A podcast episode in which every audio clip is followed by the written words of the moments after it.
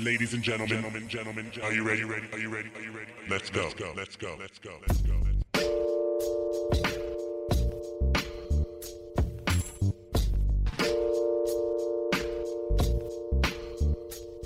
Welcome to UINWA. I'm Alexander Kaydin. UINWA is urban internet news with attitude. It's the real news. We just tell you some of it a little bit differently. Okay. In Herschel Walker news, Simmons Foods Incorporated, a processing giant that Walker says is a principal partner and supplier to his distributorship, Renaissance Man Food Services, which has ties to the Oklahoma based Christian Alcoholics and Addicts in Recovery Incorporated, which is a residential work camp that profits from a vulnerable workforce under the disguise of providing alcohol and drug counseling and rehabilitation services, has ties to a chicken farm that employs unpaid workers. See, now all of that right there sounds like something's wrong. Georgia, I don't know what's on your mind, but it damn sure shouldn't be Herschel Walker. I don't know what made him think this wouldn't come out. You know Renaissance Man Food Services made some money out of this deal using unpaid prison workers. Herschel, you know better than that. Then again, maybe you don't.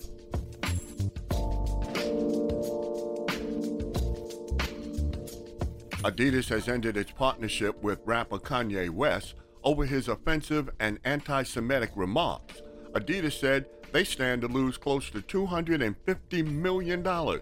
But they also said, we don't give a damn. We finished with Kanye. That sounds like something Kim Kardashian said.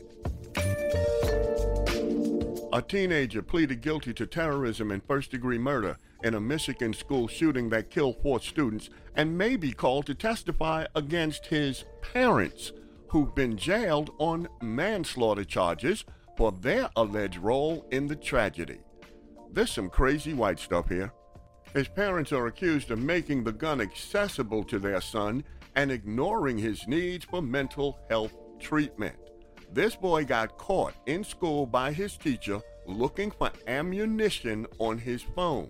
When his parents were informed, his mother said, I ain't mad at you. You just got to learn how to not get caught. I told you this was some crazy white stuff.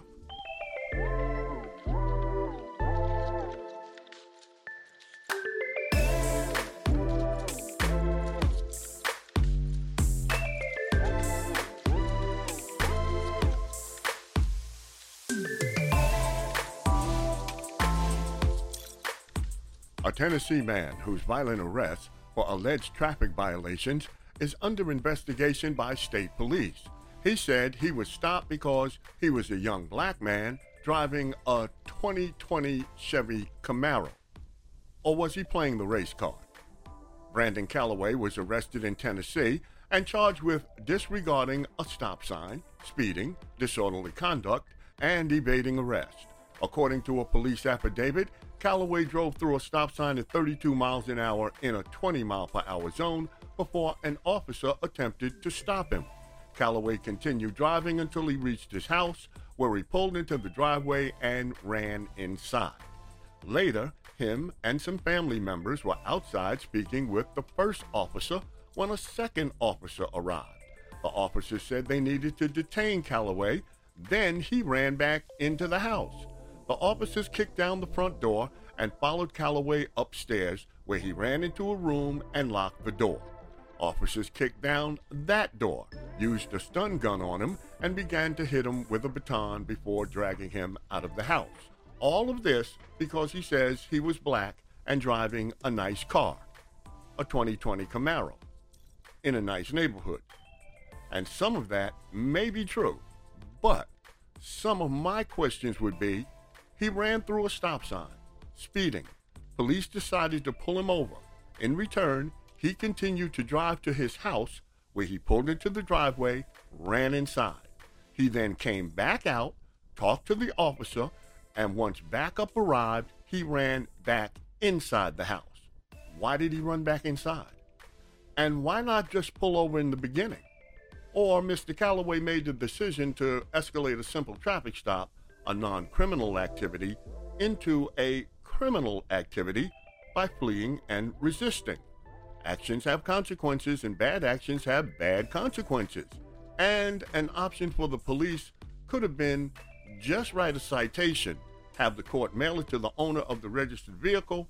When he ignores it and a warrant is put out for his arrest, then go to his workplace and arrest his ass. Simple.